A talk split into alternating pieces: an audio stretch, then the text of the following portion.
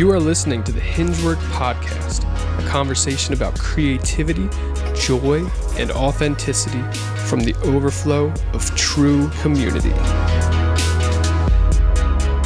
Well, my name's Gabe. We got Kent today. You have a last name. I have Gabe McMullen. I'm Kent Mast. And today we have two very special guests. I'm Mark Buckwalter, probably most famously husband of Heather. Aw, that's adorable. How do you compete with that? And Heather Buckwalter. Woo! Yay! Yes. I am wife to Mark Buckwalter. What a privilege. I am a mother to 5 children, mm-hmm. Ages 6 to 15. Mm-hmm. I have a business called Curate Design Co, where I help people just decorate or create home in their spaces. Particularly, I have done some Airbnbs in a hotel. I really love to, create beauty and make home. Like specifically, creating home, even in places that aren't home, making it feel like home. Yeah. And we lived in 10 houses, so I think I just over and over creating home. It grew to be something I've loved to do. Is just create home and create atmosphere that connections can happen. I love like you guys are gonna see all the kicking under the table and the slapping, and there is a story about that. Yeah, Ken. I remember this story. Tell us about this story a little bit more. Yeah, well, you can leave the names of individuals maybe blank. Yeah, I don't remember actually even who it was, but when we first got married, intensity kind of comes with the territory, and so we would often have couples over for dinner or just people. And so I'd be asking questions and kind of digging around and just intuitively feel like at different times, like, I think this is a question I need to ask, or this is somewhere that I need to go. Yeah. And so Heather would sometimes feel the discomfort of the person that I was asking the question to. Yeah. And not necessarily tune into whether or not. I like how you're trying to. Whether or not she wasn't really dialed into whether or not it was a good place to go. She would more dial into like, oh, they might feel uncomfortable. I better stop this. Yeah. And so, a couple of times this happened where underneath the table she would kick me if she felt like I was being too intense with the question asking, and so I don't know if any of you have ever been kicked under the table by your wife or anyone. I mean, I'm sure you have, Kent. Thanks. Most of the world probably not. Anyway, it's a bit unnerving when you're in the middle of a sentence and you're and you get whacked in the shin. And so I'm like, after a while, I just was like, I'm not sure. This does not seem right. So I was just like, why are you kicking me? And so, not surprisingly, that put a stop to that approach. So what? I don't really like where this story is going, or where this podcast is going. I love it. A couple years ago, the phrase "you're called to set the table" came to my mind, which I was kind of like, I feel like that is what I do. Kind of just set the table for connections that happen. I love to like physically set the table, but then also like even in settings like HingeWork, set the table so that people can come and connect with one another. And it was cool because I wrote that phrase in my journal, just set the table. And the very next day, a friend of mine called and was like, hey, we're having a Christmas party. Could you set the table for us? Which felt like just like a cool little love note from the Lord and cool confirmation of like, okay, that is what you're called to do. Yeah, I think you really bring just a presence to people's lives where they feel like they can open up and just be themselves and bring the good, the bad, the ugly. And you just sort of set like an atmosphere of like, hey, I'm here, like I'm listening, I'm open. And then you can speak into the hurt or the good or the encouragement that they need to hear. Yeah. Yeah. Thank you. So that's sweet. Amen. You guys both approach things a little bit differently. So you've had couples over to your home. You've really opened your home up. You're hospitable. You've walked with people in a ton of different circumstances, whether that's churches or at home or in different seasons and things. Yeah.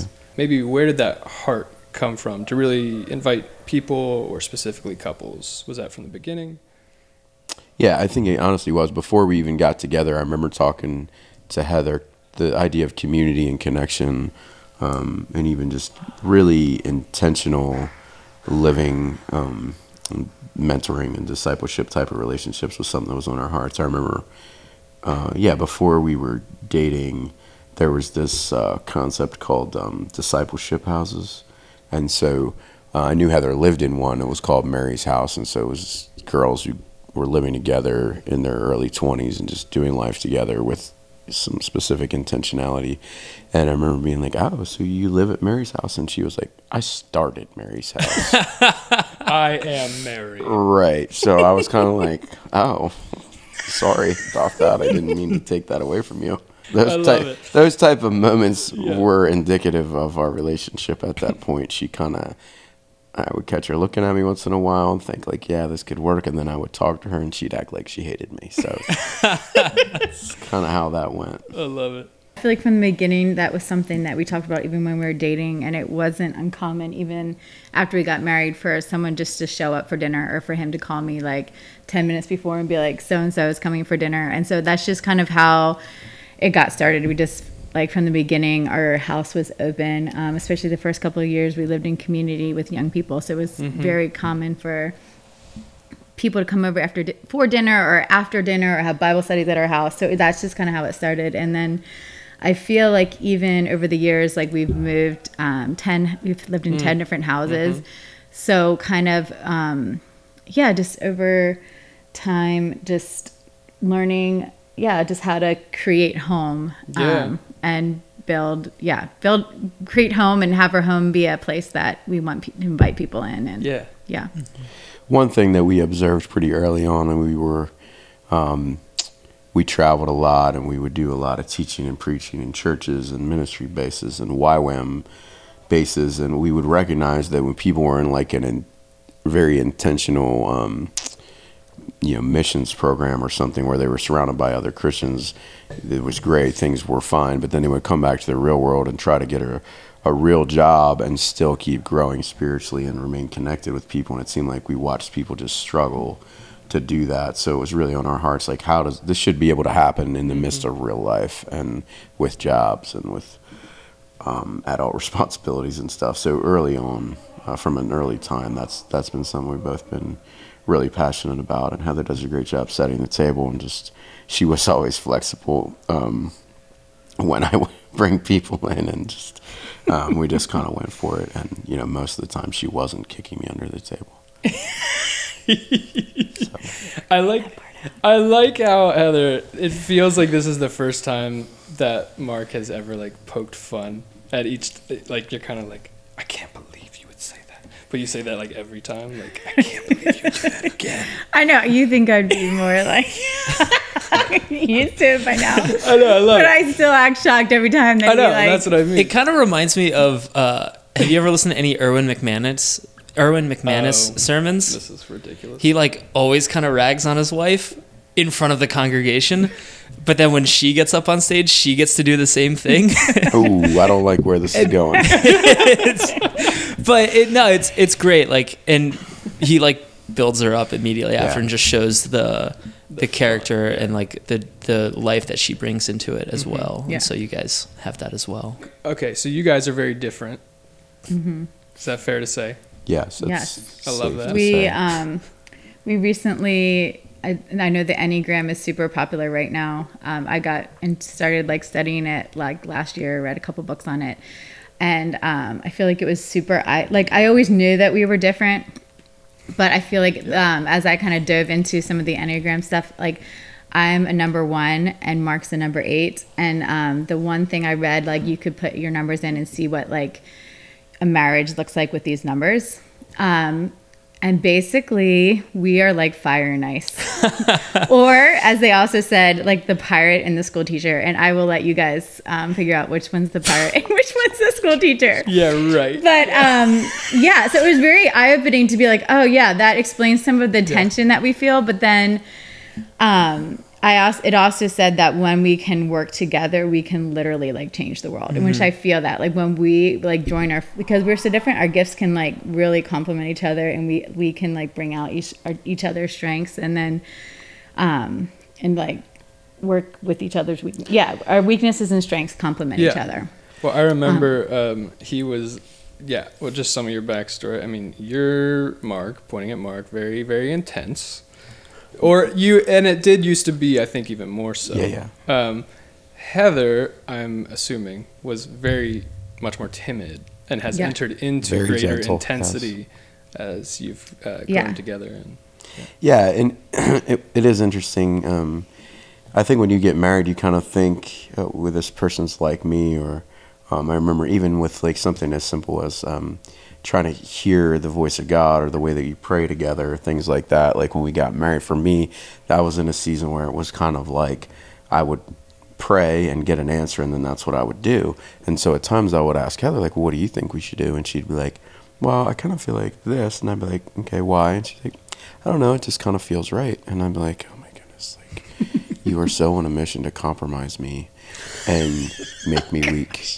And because it didn't compute in my mind, it would be like, well, because I saw this picture and then I saw this and then this was my sign. And then I just knew that's the way God was speaking. And then I remember listening to a teaching about mercy-oriented individuals and how with them, it's not black and white, and it's more like a journey with God where you're walking and everything feels good, and then you take a couple steps one direction, you're like, something doesn't quite feel right here. Let's go back over here. Ah, this feels right again, but there's not, you can't really, it's very hard to put words to it. It's much more operation based on the way that things feel. And so it was really helpful to get that insight about how we're wired differently in that way. So I was able to, fortunately, pretty early on in our marriage, begin to trust that stuff with Heather, especially with certain things. Like when it was time for us to move, I could get vision for a house in almost any town or part of the world or any kind of building or whatever. But what I came to realize is Heather almost always had us zeroed in. And like when she walked into a house, I was like, no, I think this is it. I just knew to just trust that and not fight that. And so she led us to quite a few awesome spots. Yeah. So anyway, I think it's a journey learning how to operate with each other. And when I'm feeling particularly like a pirate and she might be feeling like today's a great example. Like she's like, you know, I want to know where we're going. I want a script. I want questions. And script is questions. Well, okay. A script or a lot of questions, something that really wasn't going to happen.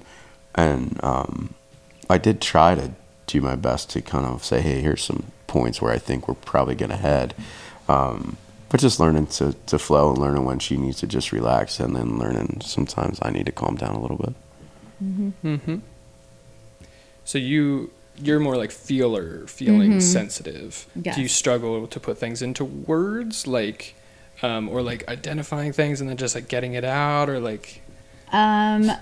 Yes. Sometimes. I mean, I feel like over the years I've been growing in my gift with that. Definitely when we first were married, it was more of a struggle. But I feel like I've been learning, just more how to I do feel things very sometimes intensely, and just learning how to decipher what that is and how to know what to do with those things that I'm feeling. For sure has been a journey. But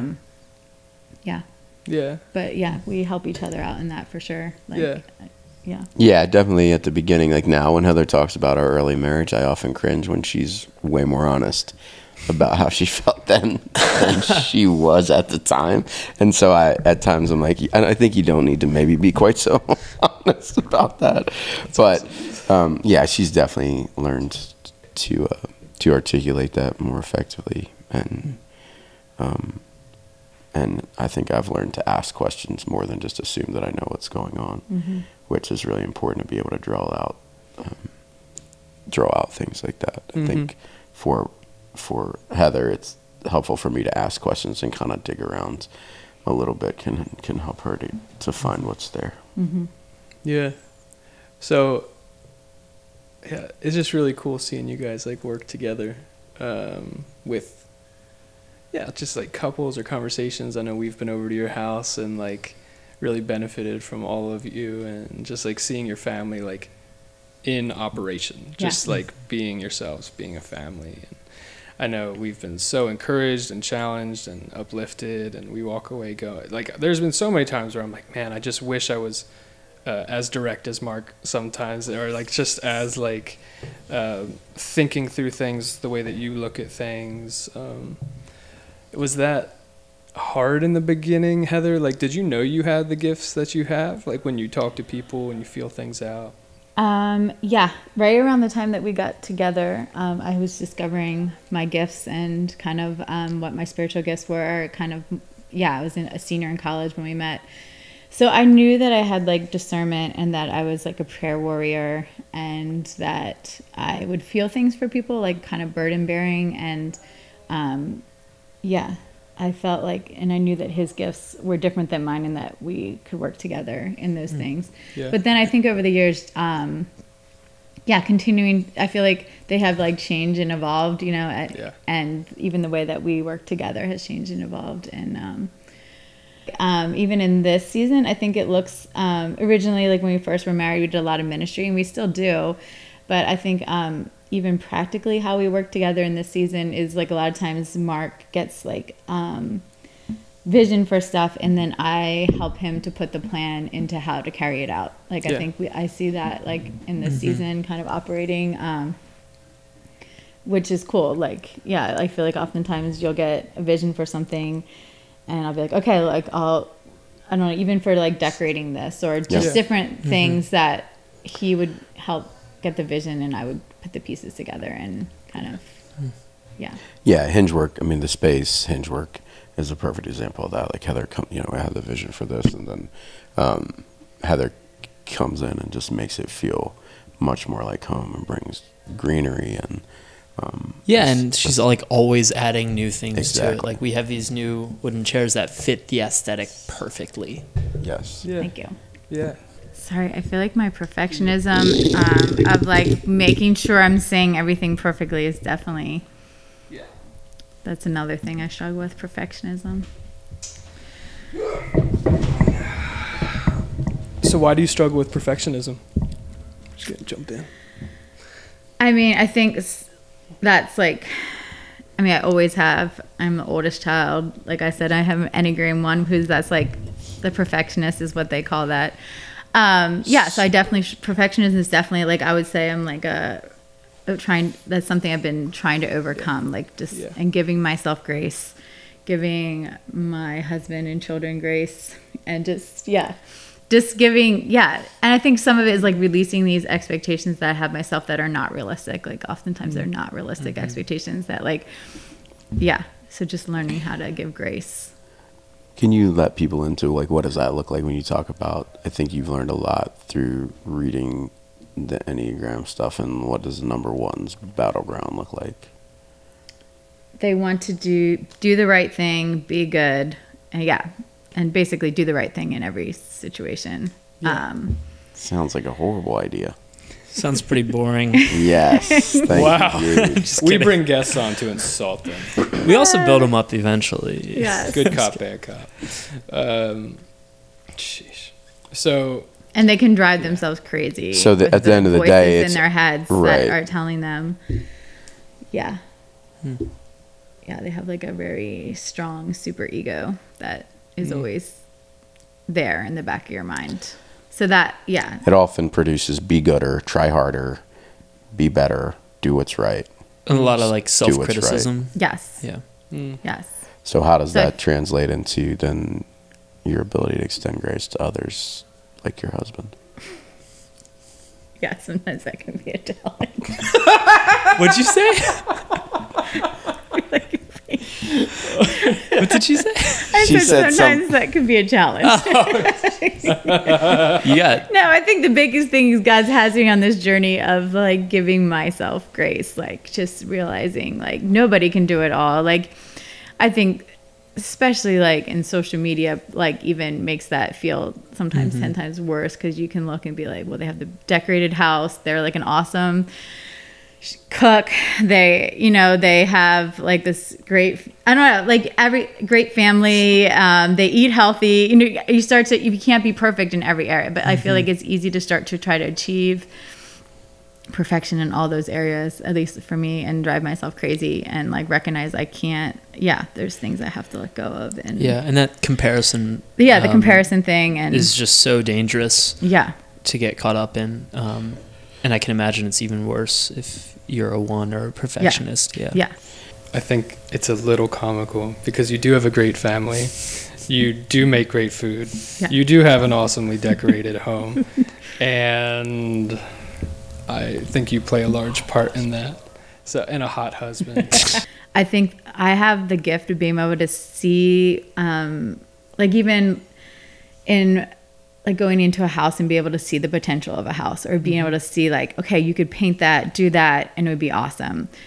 But I think that, which is a real gift, but then sometimes that same gift can be, I can walk into a house and I can see all the things, like walk into my house and see all the things that need to be done or that are wrong or that are out of place.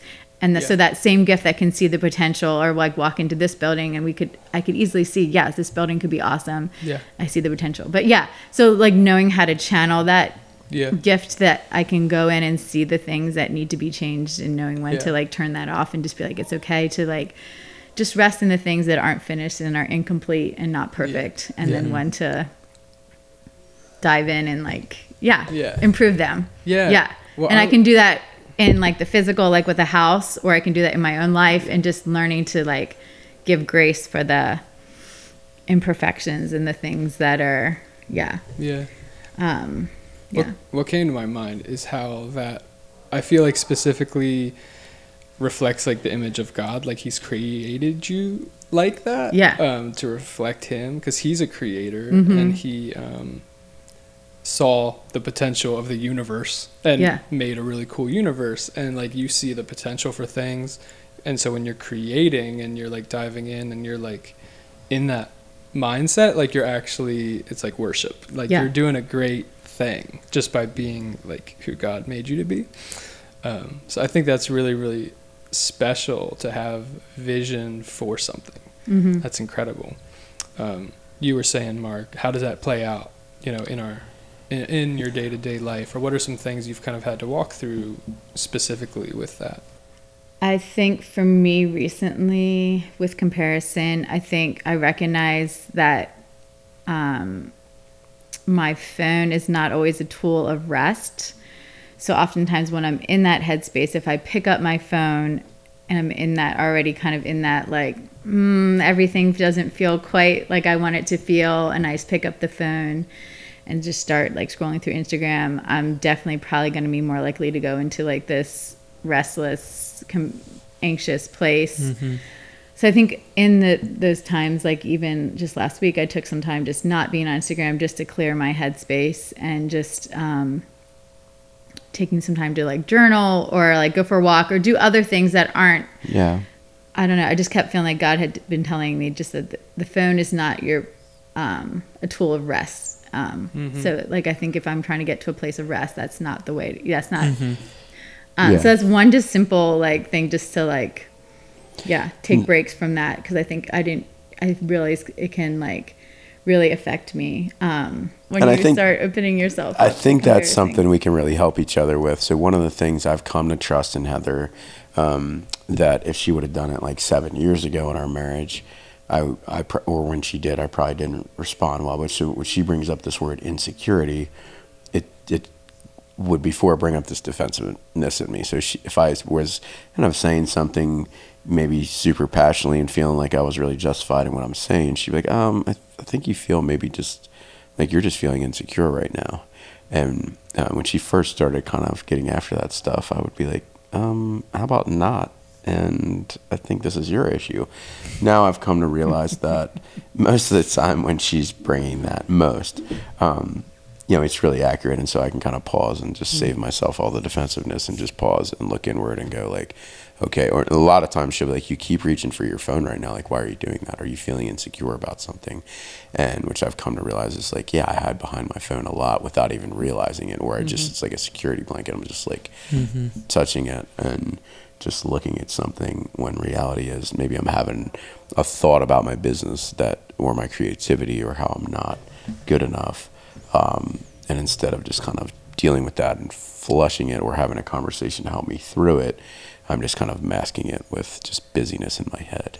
So I think that's one way we really try to take time to help each other and recognize that stuff. And like Heather's personality, along with that, like she needs space in the morning. So we try to get her some space when the oldest two kids get on the bus to give her like the next half hour or whatever to kind of be alone or go on a walk by herself is something that she really needs more space than I do typically to be able to recharge. And so these are just kind of things that we've learned over the years that we try to help each other out with. And for me, as long as I'm in a place where I can humble myself and just hear her say, you're just being insecure, stop running, that's helpful. Yeah.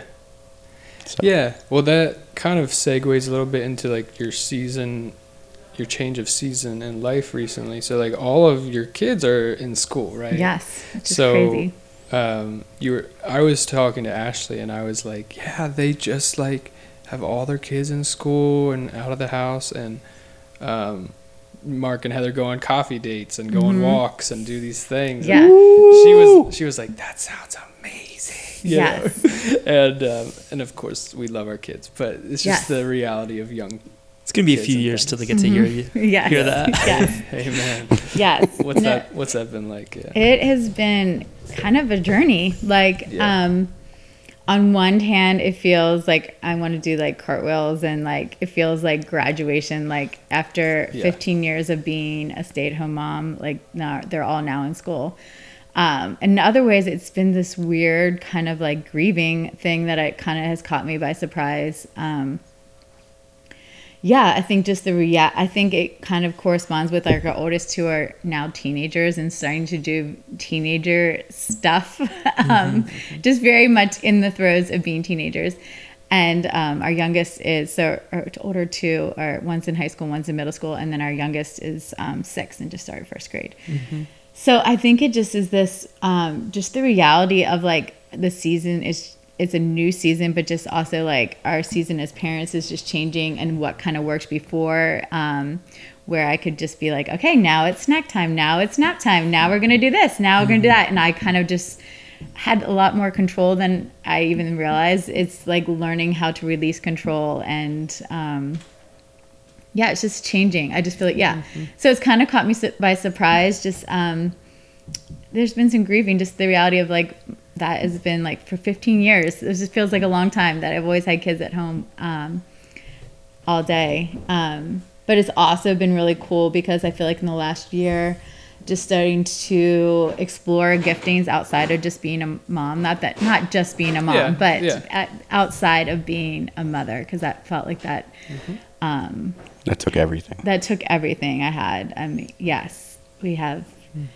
5 kids. I actually had 9 pregnancies in 11 years. So I spent the first decade of our marriage being pregnant. So I feel like just in the last 2, I would say year, but last 2 years, just kind of exploring, okay, so what else? Yeah, that's a huge part of me, but there's other parts that are now like kind of coming to life and awakening. And it's been a fun process just to kind of see like what has been emerging. Yeah.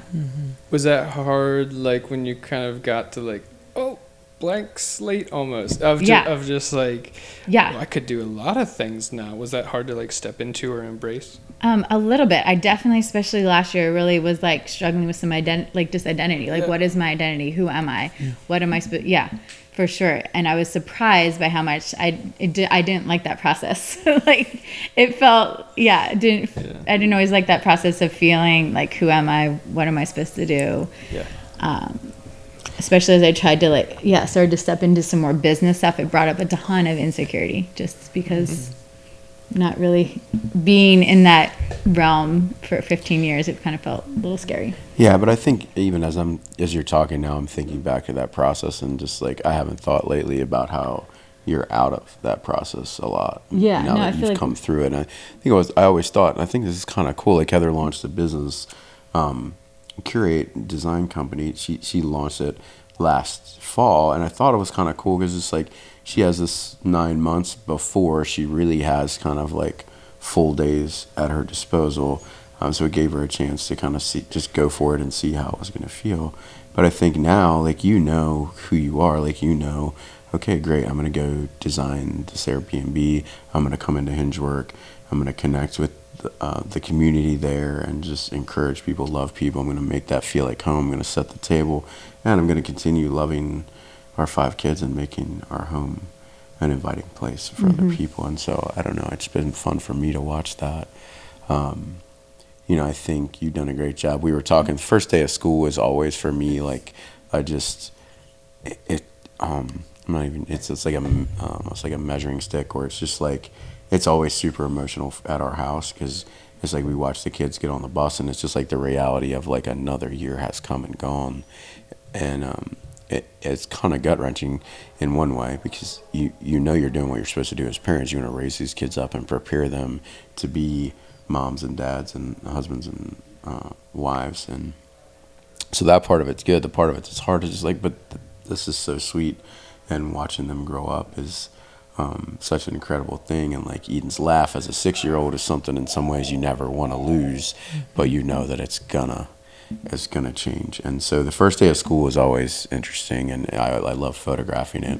And we were sitting on the bus, and this is like the first year that when that happened, there literally was no one left. And so, you know, Eden went running out, and she was so excited, and she like jumped on the bus, and Hopi went behind her, and then Silas, and then he closed the gate, which he does every day. He helps his sisters on the bus, and we have this old gate that they left up at the front of our house, and he closes that gate, and they get on the bus, and it was like we just sat there and we're like, wow. And Heather was like, we literally sat there like babies and bawled our eyes out. Like, yeah, we definitely. What happened? So it's just like one of those things, because it's like you realize that all the stuff that you're investing in is like, it's kind of, in some ways it's slipping away, in some ways it's becoming exactly what it's supposed to be.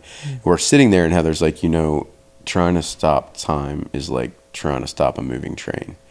And at that moment, I just felt like I was holding on to a caboose and just pounding on the tracks behind it. Like, I was like, okay, I need to figure out what does it look like to just let go and transition into this season. And so that's kind of been a lot of the last month of our lives. But I think it's been pretty incredible, because like that day we went for a little motorcycle ride, then we went out for lunch, and then we went to an antique store and found these chairs and just had a sweet time together. So it's been a really rich time. It feels like an incredibly sweet season for us. I think the challenge for both of us in this season is to like, how do we just walk in that and not feel like it's our job to control or not screw it up, so that we don't lose the awesomeness and the sweetness of the season. Making me tear up over here. You're talking about your kids, and I'm like picturing Kai, how he is now. And every now and then I take a photo of him, and he, you know, you've been along for a child's journey the whole time, but there's something about that photo, how it captured in that exact moment, something further down the road almost, like how they're gonna look. And there's start to see him as a teenager or something. There's just so many times where I look at, like, I just took one yesterday. It was just like Instax Polaroid thing, a Fujifilm, and I was like, oh my gosh, like you look so grown. And just hearing you guys is making me get all like, I don't want you to go. I think that's really hit me. I think especially this year, just having like more of a quiet house and just time to reflect, just the reality of like parenting and motherhood. Like, I felt like becoming a mother was such like a surrender. Like, I had to surrender and just embrace like, okay, my life is not my own kind of thing. And then, but the reality is I surrendered and kind of embraced motherhood. But then the whole point of it is that they eventually, it's like you embrace it only to surrender it back, because the whole point is you're eventually going to let go and they're going to leave the house. And it's just kind of like gut-wrenching as you think about the reality of that. Yeah. I feel like just a few weeks before school started, I was like, oh my gosh, there's 5 kids running around the house. I'm going crazy. And then, it just, you know. It reminds me of the, in the Magnolia story where Joanna Gaines is cleaning the living room, and she finds like red paint or Sharpies, something on one of her couches, and is like about to have a mental breakdown. And then in the other room, her kids are just playing and laughing. And she takes that moment and just realizes like, hey, I can replace this. I can't replace the memories I'm going to make with my kids. I can't replace that laughter. Yeah. So it was just like important for her to be in that room with the kids. And so I feel like you, in those moments of the screaming and the and the laughter and the noise, you can really take hold of that and find joy in it. No, that's really good. I think that kind of goes back to even what I was saying before about like, I think for me, one of the biggest challenges is like keeping perspective, like in those moments, like what I see. Do I see like the mess and the chaos, or do I see, can I see the, my kids being kids in childhood, and I don't, keeping that perspective. Yeah. It was like Saturday night. It was so sweet. I was lighting a campfire and a fire pit, and I came back in, and Heather was just had a game of Uno going on with Eden and Hopi and Silas in the corner of the living room. And it was just a sweet moment. There was just one light on. I was just kind of coming down on the five of them, but she was just laughing at Eden, and Eden, you know, just freaking out. And Sass and Hopi were mad because Eden wasn't exactly playing by the rules. And it's just like, you can take that moment to like clamp down on the rules, or you can take that moment to just laugh and enjoy a little bit of life. And Heather was really just laughing and having fun with the kids. It was a sweet moment for me to watch. That's awesome. I'm never playing Uno with Eden. I mean, it's dangerous. Actually, she beat Heather and I yesterday. Like, I draw forward my wife to start the game pretty much. Hard. And so forward. I was like, and then I followed up with a draw too. I was like, I'm burying you. And yeah, he's not really that much fun to play games with. So she came back somehow. Heather actually, we both had Uno at opposite times, and somehow Eden freaking came back and beat us. So it's because she's got cards up her sleeve. Probably she did cheat. I mean, well, the point is not to have. Oh, you saying she's hiding the cards? Like skip cards. Or I mean, it sounds like you know how to cheat an Uno. Ken. Always wear long sleeve shirts and turtlenecks. We were listening to this, a little shameless plug here for John Mark McMillan. Great musician. I think all four of us share a love for his music, but he released, I think, what was called the Mercury Sessions a little while ago, which was kind of remixes of the songs from the album. But then he did like a almost like a mini little podcast commentary. Yeah, it was a commentary. And it was long commentary, really cool. Which is great. Yeah. And so we were, and honestly, the only reason I was even listening through that, Moses is 15, but he was super excited when the Mercury Sessions came out, downloaded and was listening to it. I didn't even know what was going on, but we went to get ice cream one night as a family, and he put it on so that we were listening to the commentaries, and he's talking to the one how his life had been incredible when he took the plunge to start making his living through singing, songwriting. He and his wife did that, and he was like, I hope this works. And they've never had to look back, and it's worked, and they've been. He married the beautiful girl. Yeah, he married the beautiful girl. He's doing what he loves. Wanted to do. You know, he tells these stories about how he had these horrible jobs and getting cussed out as a waiter and all these things, and all he wanted to do was make music, and it's worked. And here he is, he got the beautiful wife, beautiful kids, he's doing what he loves, and everything's awesome. And then all of a sudden he hit a wall, and you know, he didn't even realize he was having panic attacks because he didn't deal with anxiety in his mind, but he realized he would just be staring at a piece of paper, reviewing the same like list of things that need to be done for like 2 hours at a time. And but he was also saying, in having it all, he was trying to keep it all. Like, what he realized was in having it all, he had somehow picked up the responsibility to keep it going, and it was all up to him, and that was creating all this pressure and anxiety. And I feel like I can really relate to that. Like, we've had such a wild journey, you know. Heather mentioned the 9 pregnancies, 11 years. We have 5 babies here. We have 5 in heaven that we lost through miscarriage. And we moved, you know, we're on, is this our 11th house? 10th house. And so obviously that's a lot of moving. And there was all this transition, and it was 11 years from the time we sold the first home that we had bought until we last year bought a home again. We were able to buy a home again, and we had we drive around. It's so often we drive around Lancaster. We're like, oh yeah, remember we walked through that house? Remember we walked through that house? Remember we walked through that house? We literally, I have no idea what the number is, but it's yeah. I'm sure it's like 30 or more, you know, properties that we looked at possibly buying. And so finally, it's like we have this house, and Heather did an incredible job just designing it and making it feel like home and working on it. It's like, and now, you know, 4 years ago, it was like the idea of making a living just by photography was like petrifying. And like, here I am, I get to go out and get paid to work with a camera and tell stories and work with people that I love and have this co-working space where we're doing community and we're not like creating separate meetings to kind of do the things that we're passionate about, but we actually have a space where people can come to and just do that naturally as life unfolds. And we have 5 kids that are healthy, and it's like, and I have this beautiful wife, and I'm like, man, what's going to go wrong? Like, or how am I going to screw this up? And I definitely have spent a lot of time this summer realizing, and as I listened to John Mark McMillan share on that, I was like, shoot, I'm doing that is what's in my head. And Heather's like, did you hear what he just said? And I'm like, probably said something like, oh, that's not really why was it for me. But the reality was I felt like it hit the nail on the head. So we've been trying to take the last couple months and just remind each other, like, look, it's not all up to me, which as an 8, I think that's one of like my battlegrounds. Heather's like, look, I think, Mark, this thing is when you feel like it's all up to you, that's like a warning or an alert, like you're in a danger zone and probably you're not operating as God's intended you to operate. So try to be aware of that, get perspective by talking to other people, and just be honest, you know, with you guys and with the awesome group of friends that we have, and just be like, look, I'm just really struggling right now. I want to lay this down.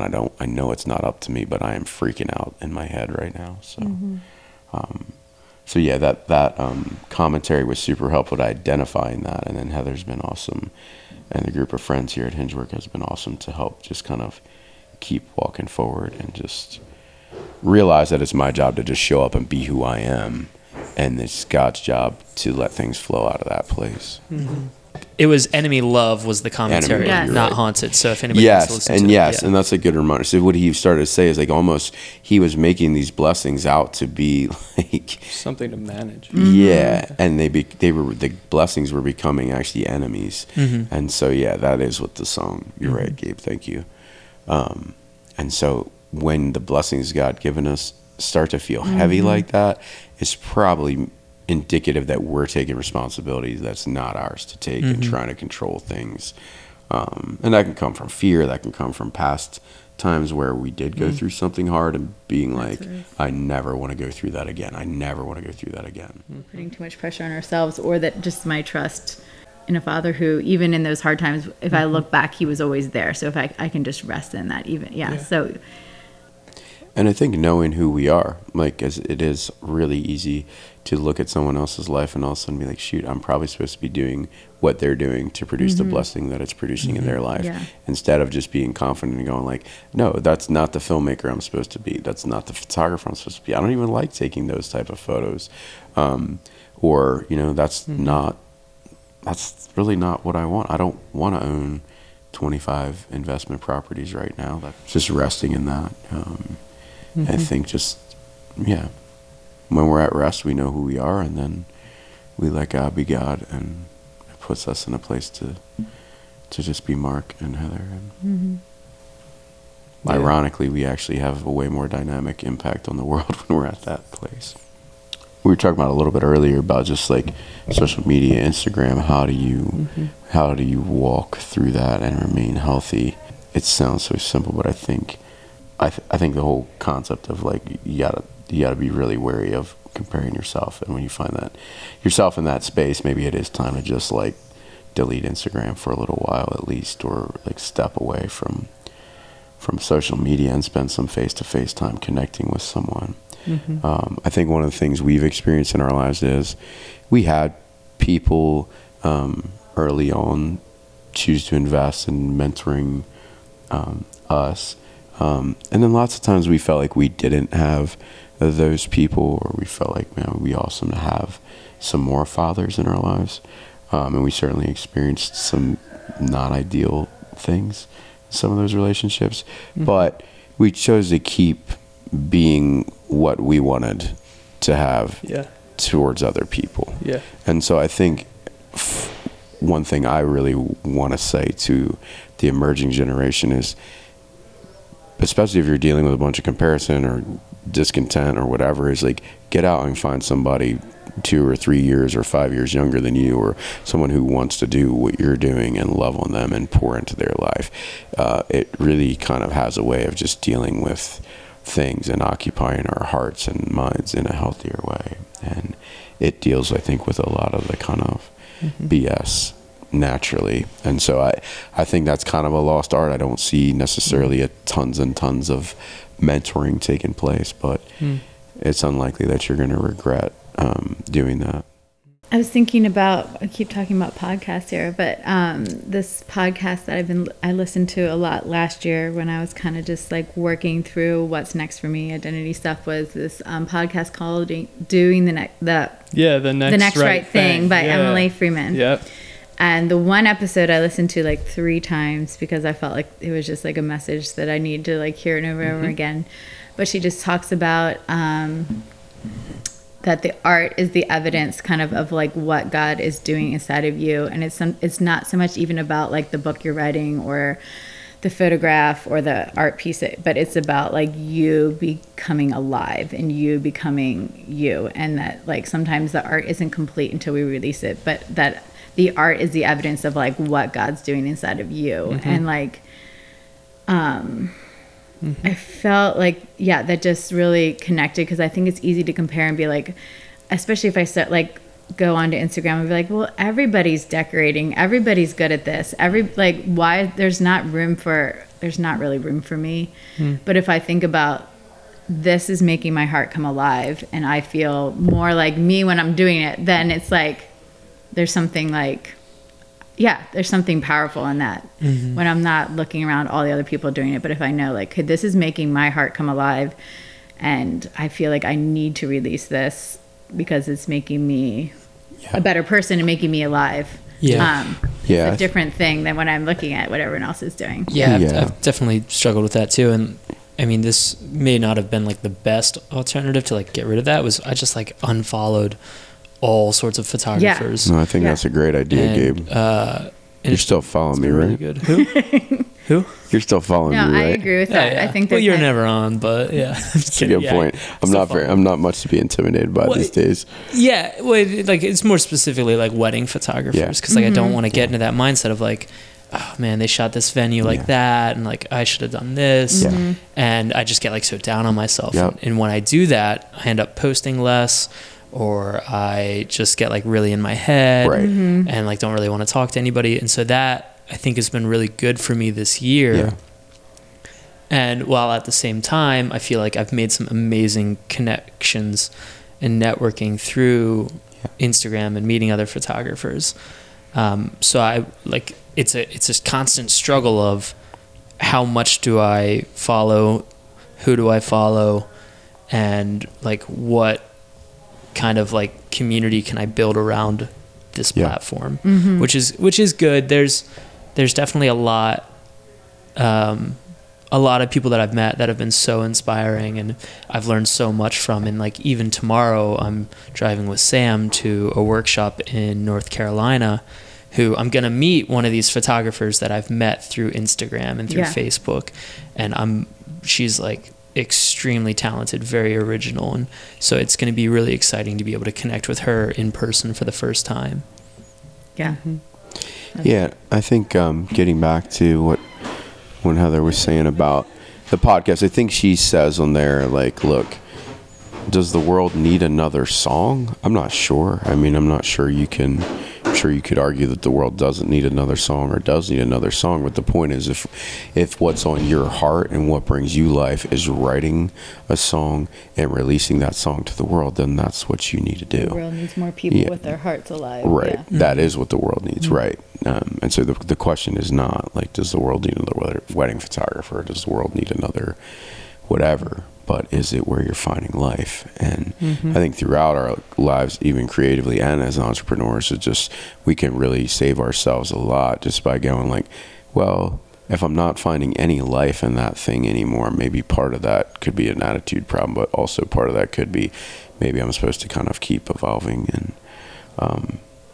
and being faithful to what's on my heart. Mm-hmm. So yeah, I remember Rick Joyner used to say, like, living like the wildest adventure you could live should be lived out by Christians who are following God and just following the things that he invites them into. Like, that should be the most wild mm-hmm. adventure. Mm-hmm. And I think Melissa talks about this too. Melissa Helser, she definitely talks about like adventure in theory versus adventure in reality, and adventure in reality, you know, has anxious moments and, mm-hmm. and things that leave scars on a heart.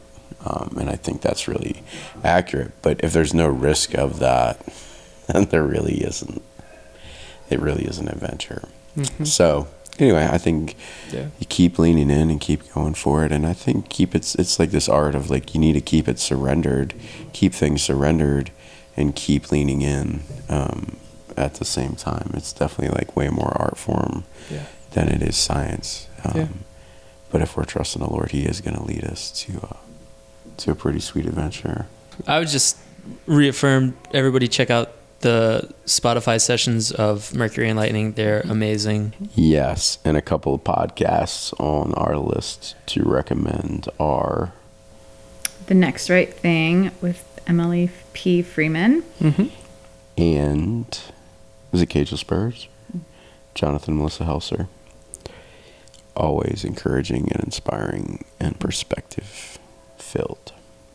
Cool. Yeah. And the HingeWork podcast. Yeah. Like and subscribe. Thanks for listening to the HingeWork podcast. HingeWork is a creative co-working space in the heart of downtown Lancaster, PA. Find out more at www.hingework.com.